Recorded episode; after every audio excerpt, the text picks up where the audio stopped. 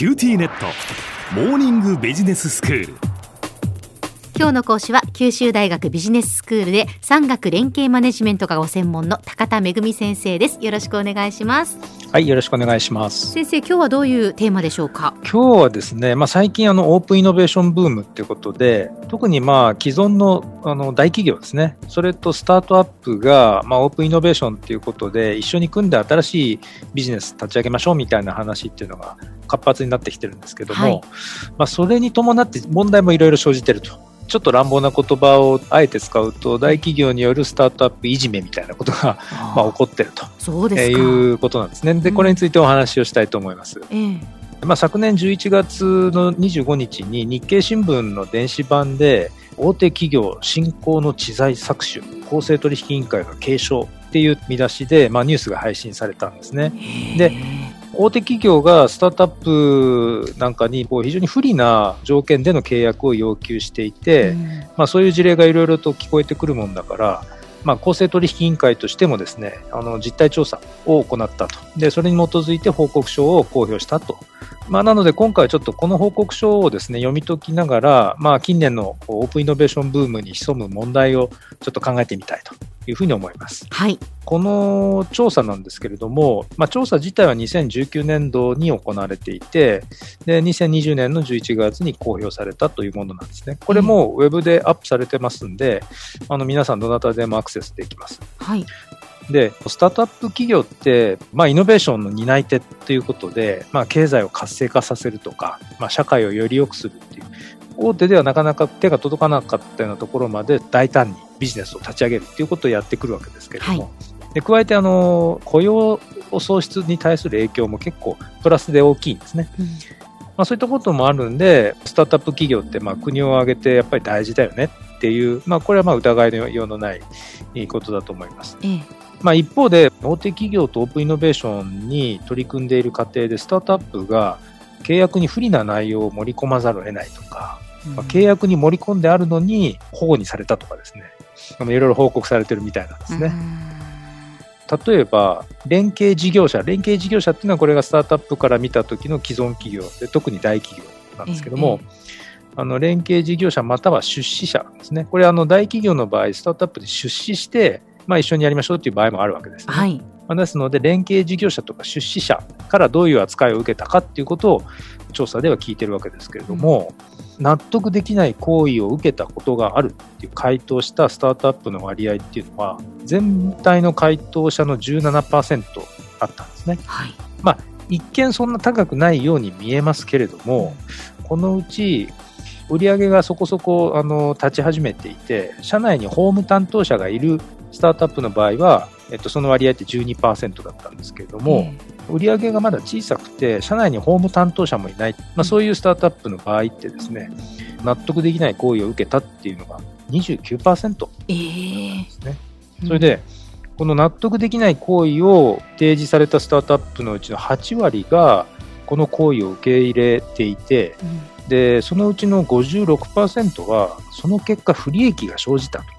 まあ、納得できないんだけど、まあ、いっかっていうことで、えー、まあ、不利益も生じなかったっていうパターンと、はい、やっぱりそういう行為を受け入れちゃった結果、不利益が生じた、うん、でその不利益が生じたって答えてる会社は56%なんですね。あそうなんですね。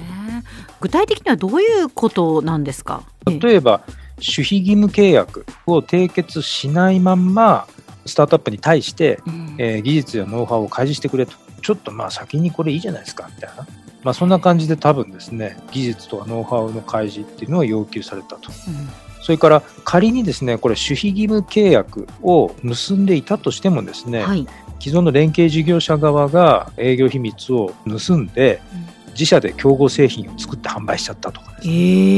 ー他にもですね、あの概念実証プロジェクトって POC ってプルーフオブコンセプトっていうのをできるかどうかもわかんないから、プロトタイプ、試作品を作ってやってみましょうっていうタイプの、そういうプロジェクトってよくやるんですけれども、えー、でその POC やりましょうっていう時の契約に際してはですね、必要な報酬が支払われなかったとか、うん、POC のやり直し、だから試作品作りのやり直しとかですね、そういうのを求められて、で、それに対する報酬は支払われなかったとかですね。ではこれじゃダメだからもっぺんやり直してって言ってそのやり直しのコストとかを全部スタートアップ側に押し付けちゃうっていう、まあ、そういう問題も指摘されてるわけですね。でさらには特許とかの知的財産権のライセンスとかに関してスタートアップが持っている知財の無償のライセンスを要求されたと要はお宅の特許をタダで使わせろということだったり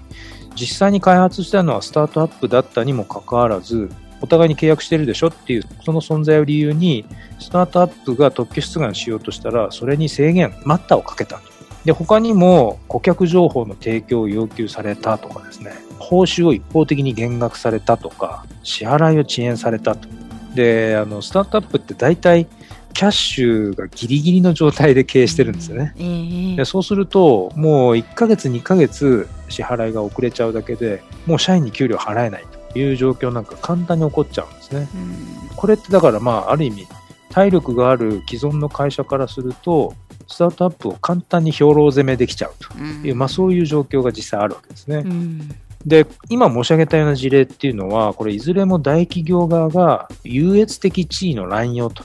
まあ、言葉があるんですけどえー明らかにスタートアップ側に対して優位な地位を持っていると。はい。それを乱用して、うん。えー不公正な取引をやっていると。うん。いうふうに見なされちゃう可能性があるわけですえね。ーえ。ーそういったことによって公正な取引が阻害されて、そうするとビジネスの環境がすごく大きく歪められちゃうと。独占禁止法の観点からすると違反となる可能性があるよねっていう、これ指摘せざるを得ないということがあるわけです。はい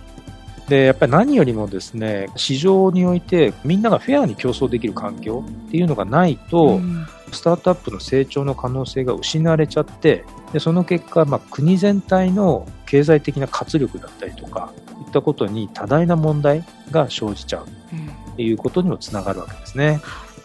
では先生今日のまとめをお願いしますはい。2020年の11月に公正取引委員会は、スタートアップの取引慣行に関する実態調査報告書っていうのを公表しました。近年ですね、スタートアップと大手企業とのオープンイノベーションっていうのは活発化してますけれども、まあ、その中で実はスタートアップに対して不利な行為を要求する、そういった事例も多く生じているっていうことがこの報告書の中で報告されています。今日の講師は九州大学ビジネススクールで産学連携マネジメントがご専門の高田恵先生でしたどうもありがとうございましたはい、ありがとうございました。